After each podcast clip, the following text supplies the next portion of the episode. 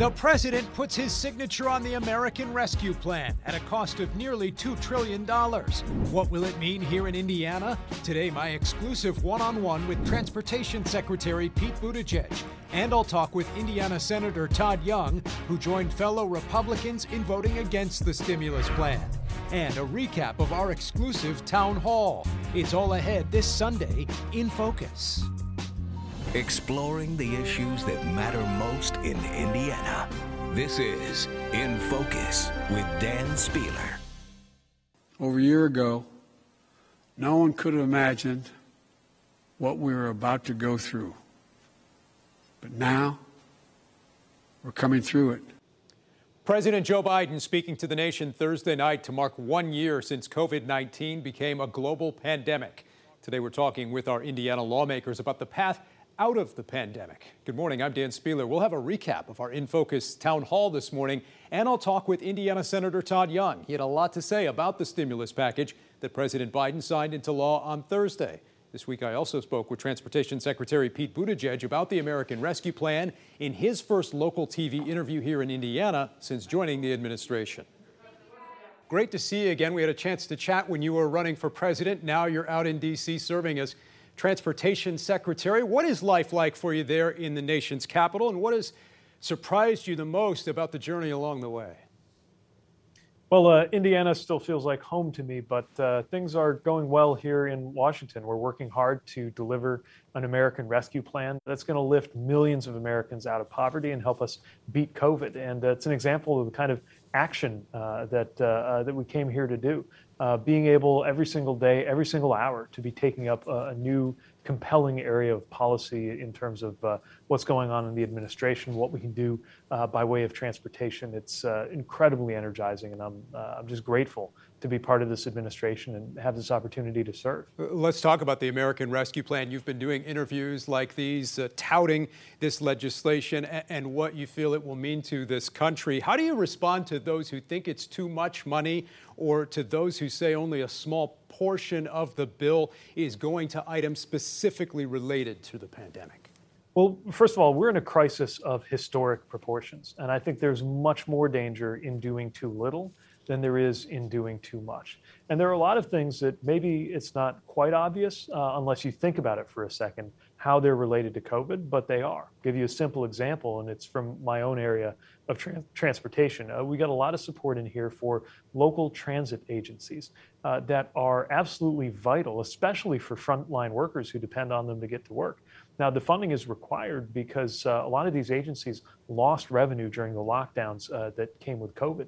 If those agencies have to cut routes and lay off workers, that's going to make it that much harder for people to get shots. At the end of the day, this is about getting checks to families, shots in arms, and getting our economy back on its feet. Uh, we have a great opportunity here, but uh, if we do too little, we could miss that opportunity, and uh, we'll be regretting it for a generation. In terms of transportation, this stimulus money obviously going out to a number of Americans uh, will certainly help, but in terms of other costs, you have things like gas prices on the rise again now. It's possible airfare could go back up accordingly uh, one day as well as there's more demand for people wanting to get out and travel after the pandemic.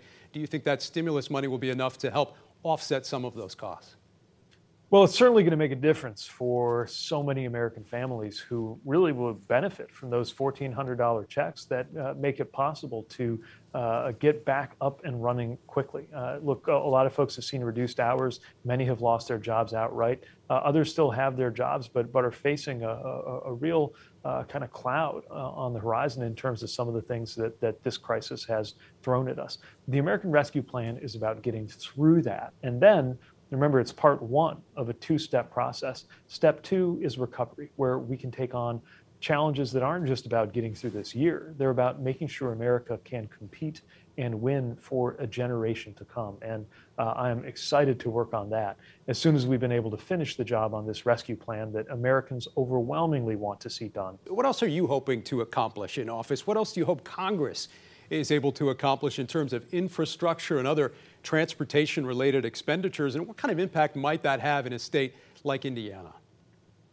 Well, it starts with the basics. You know, a place like Indiana, this is pothole season as uh, uh, the the thaw gets underway. And we know the conditions of our roads and our bridges, uh, not just uh, back home in Indiana, but everywhere around the country, needs a lot of work.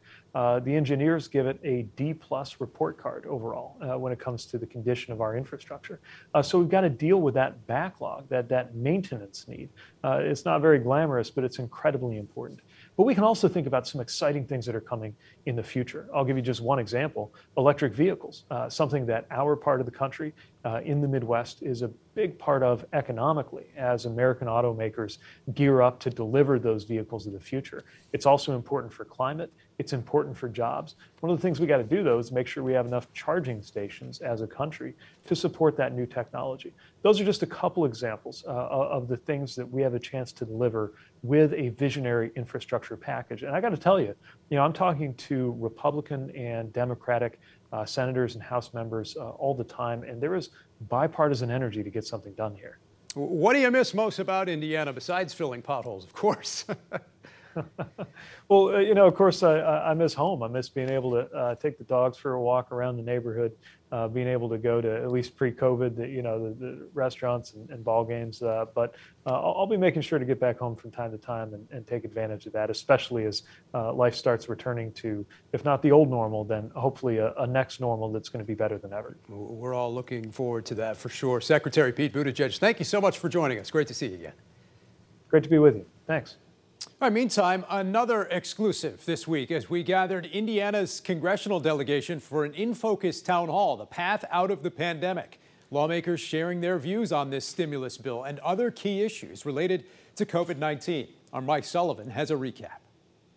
From stimulus checks to vaccinations to mask mandates. A Show of hands question. Politicians are often divided when it comes to our nation's biggest issues, especially when given a town hall format on our station.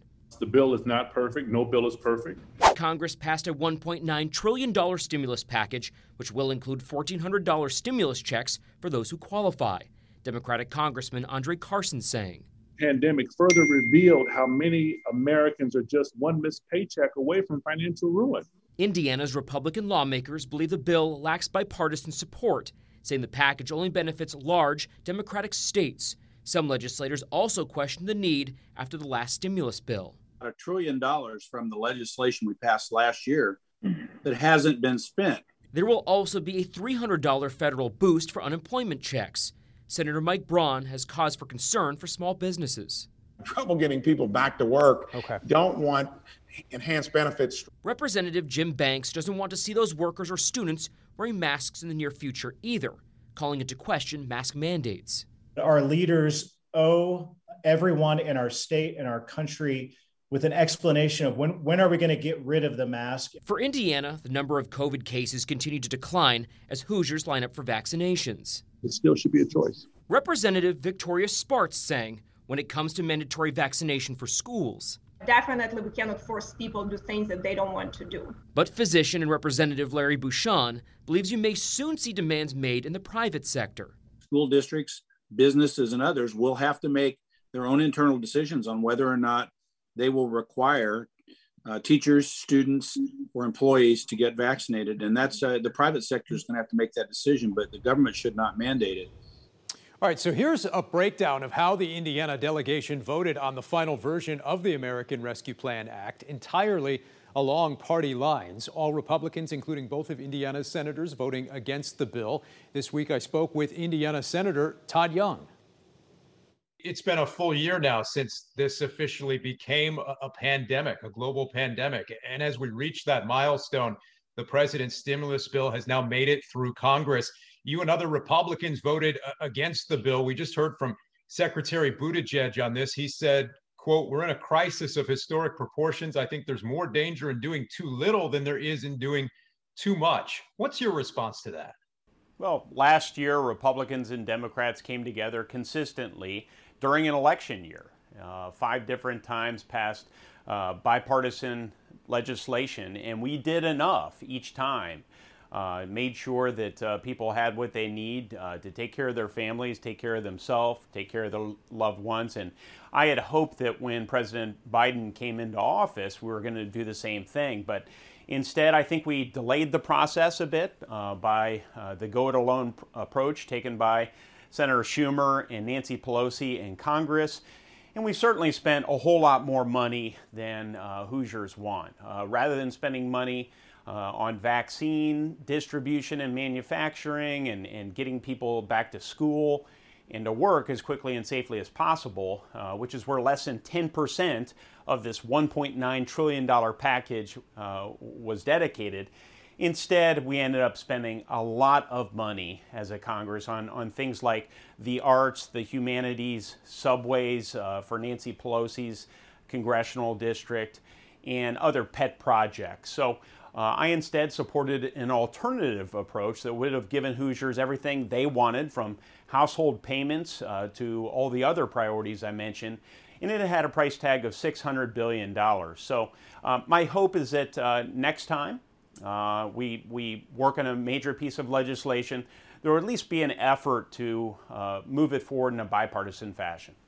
Polling, though, has shown that a wide majority of Americans support this legislation. Are you concerned your party uh, might be out of step with a large majority of people who do support this stimulus package? Well, I suspect polling also shows that a large majority of Americans believe that this is about COVID and COVID relief. I've already indicated that uh, I support the things that are popular among Hoosiers. So, over a period of time, uh, the, the American people will be informed by reputable media sources and by uh, elected officials and others like myself that uh, spending on the arts, spending on the humanities, uh, mandating that people spend their hard earned taxpayer dollars uh, for uh, abortion providers and other unrelated things to COVID were jammed into this bill and it was uh, passed without a single Republican vote. That is not what the American people want. A lot going on there in Washington. We hope you and your uh, colleagues there from the Indiana delegation also get to watch some basketball here in the days ahead. Thanks so much for being with us. Thanks a lot, Dan. All right, coming up next this Sunday in Focus, we'll talk about the state and city's safety plan for March Madness and talk about the pressure some are putting on Governor Holcomb to end the state's mask mandate. Could that happen sometime soon? We'll talk with our panel coming up after the break. People feel like they're getting their lives back, and I think, um, I think they are. And so I'm proud and I'm, I'm grateful that optimism is rooted in the data, and the data is undeniable. Governor Eric Holcomb this week sounding optimistic about the state's fight against COVID 19 as more vaccines continue to roll out across the state. We're going to talk about that now with our panel. UIndy political science professor Dr. Laura Wilson with us today, along with 2016 vice chair for the Indiana Trump campaign, Tony Samuel, and former state Democratic Party chair Robin Winston, who also played a key role in the Biden campaign's efforts here in Indiana. Laura, I'll start with you. The governor opening up the vaccine to, to teachers this week at the direction of the White House. He's also dealing with a, a legislature that wants to limit some of his emergency powers. We've seen that nationwide, including in states like New York, with everything surrounding Governor Cuomo right now. He's faced multiple controversies here in recent weeks. But how do you see that debate over the governor's powers playing out here in Indiana? I have to tell you, Dan, it's something I get a little excited about because oftentimes we don't consider constitutional powers and who should be in charge of what roles and responsibilities. Uh, but that said, we should always be cautious when considering changing the rules of the game, whether that be through laws or through the Constitution, understanding that these are incredibly unusual circumstances, and I hope circumstances which we never lived through again. If we change what powers the governor has, it, this would last if it's changed constitutionally or if it's changed via law you know, for future governors, depending eh, on whatever the circumstances are, regardless of partisanship or balance, anything like that.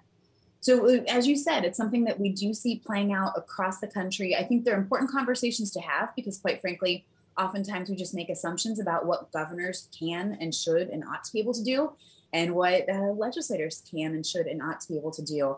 And yet, I would always exercise and recommend an exercise in caution because changing the laws in the Constitution this way uh, for an immediate and potentially unusual circumstance may not be in the best interest of the long term uh, focus okay. for the state. We'll see how that plays out. R- Robin, in our town hall this week, you heard a number of Indiana Republicans saying it's time to end the mask mandate. The governor not taking that step just yet uh, ahead of March Madness here in Indianapolis. Governor has been sensible all the way through in all of his approaches on, on this issue. It is not that hard to figure out if you wear a mask, if you socially distance, if you get your shots, you go a long way to help us resolve this issue. So I think part of the issue on gubernatorial control and power is related to some of the things the governor has done about the mask mandate. He's right on. Science is right on. The doctor's right on. We shouldn't change this right now. Tony, how do you see that debate playing out here in the weeks to come if things do continue to improve as they have been? Well, that's the good news. Things are improving. We've got a Big Ten tournament here, and we've got an NCAA tournament uh, here uh, coming up right around the corner. Uh, we didn't see that coming uh, a month or so ago, um, and and and the mask mandate will end in in, in due time. I, I I don't blame folks for getting antsy about it, but the governor is looking at a variety of data, not just one or two factors, and I think that's wise. Um, as far as limiting his powers, uh, the legislature uh, looks at it uh, like they need to have a say. We went months between uh, the time, you know, eight, nine months between the time the crisis started and before they had a voice uh, when the Gen- General Assembly reconvened. And look at all of the other states uh, that uh, have really been uh, where there's been an abuse of power by the governor. Uh, New York and California come to mind. So there needs to be that discussion. the legislature seems pretty energized, or that there will be some change. Uh, but then there is the constitutional question, so it's going to be interesting to see. Yeah, for sure. All right, let's uh, let's talk about the events at the White House this past week. President Biden signing the stimulus bill Thursday uh, after speaking to the nation to mark one year since this officially became a global pandemic. Laura, what did you make of the president's remarks this week? Well, he's setting forth a very ambitious plan. And when he talks about that May 1st deadline, there were clarification points, right? Not everyone has to have had both shots. Not everyone has to um, have actually had the vaccination, but he wants every eligible adult to be in line at that point. And really making this argument for a federal, I would say, oversight in some ways. Uh, so far, states have been largely in control of the distribution in terms of who gets it, where they get it. Um, but but really bringing in this idea of federal government and making sure that there's some guidelines there. I think, as I said, it's an incredibly ambitious plan because May 1st will be here before we know it. And uh, though things certainly are getting better and there are more vaccinations, this isn't something that's that's terribly easy. Yeah. So what he's laid out here um, is going to be very difficult to do, but something that obviously he and his administration think will be possible by that May 1st deadline. Yeah. And Robin, the president plans to keep selling the benefits of this stimulus plan across the country. Other members of the administration doing the same, like you saw there in my interview with Secretary Pete Buttigieg. Well, and they're fanning out around the country because they learned from 2009 that then President Obama had a tremendous plan, but you have to let the American people know how it affects them at the kitchen table how it affects small businesses, how positive it's going to be. So the president's going to Delaware County, the vice president's moving around the country. Everybody is fanning out to talk about this.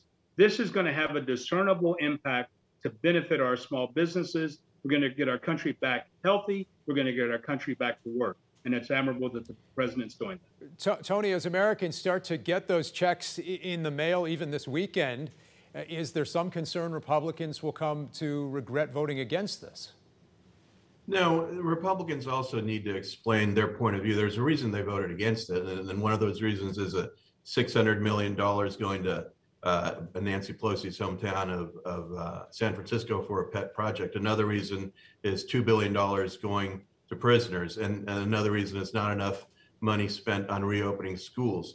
Uh, $118 is, is the average per student that's uh, that's in this uh, COVID relief bill, but but yet uh, uh, prisoners like the the uh, Boston bomber are getting fourteen hundred dollar checks. That's not right. There was a lot of waste in this, and and not to not to forget that, that, there was one trillion dollars left of the three point two trillion that's already been doled out from the CARES Act from last year. Uh, in, in, a couple of different uh, bills that, that were passed previously. So a lot of waste, and uh, you know we can't afford that. It would have been nice if um, if uh, Joe Biden, if President Biden wants to talk about unity, you know, there was a lot that he could have done uh, in that regard to give credit to uh, the previous administration President Trump for the Operation Warp Speed, which brought us the vaccine in nine months, and everything that's happening now was put into place because of uh, President Trump's efforts. Okay, we got to leave it there. Coming up next this Sunday in Focus, the Big Ten tournament here in town this weekend, the NCAA tournament next week. All of it right here in Indiana. We'll hear more about the health and safety plan to keep our city safe next. For March in Indy to be truly a success, it's going to take all of us, residents and visitors, players and fans practicing the fundamentals. Local officials say they're ready for the NCAA tournament here in the Circle City. Lucas Oil Stadium and three other sites here in Indy, along with IU and Purdue, hosting tournament games this week. The first time ever the tournament's all been held in one place. Health officials say they've put together a comprehensive safety plan that includes regular testing and contact tracing for participating teams and officials. A couple big programs had to cancel conference tournament games because of positive tests, so we'll see how that plays out here. Today, the Big Ten tournament wraps up here in Indy. You can watch the championship game later today on CBS 4, followed by the unveiling of the brackets on the NCAA selection show at 6 o'clock. That's followed by 60 Minutes and the Grammys tonight on CBS 4. Stick around, we're back with this week's winners and losers right after this. Okay, time for this week's winners and losers. Robin, you're up first. Got to be Joe Biden for the uh, stimulus package. Um, any losers would be any Republicans who turned down the money, but we'll gladly take it in other parts of the country if they turn it down. Tony. My winners are uh, the folks at Visit Indy that have that have done so much good work uh, in, in, a time of crisis to bring uh, the Big Ten and, and the NCAA tournament. Leonard Hoops, Chris Gahl, their teams, uh, great job. Going to be a lot of fun. Laura, you get the last word. So my losers are governors like Andrew Cuomo, um, looking at Greg Abbott, any governors that disregard data. My winners are governors like Eric Holcomb and other governors that are using data and putting policy over politics. That's really important right now. All right. Thanks to our panel. Thank you for joining us this week. We'll have much more on our podcast, and we'll see you again next Sunday in Focus.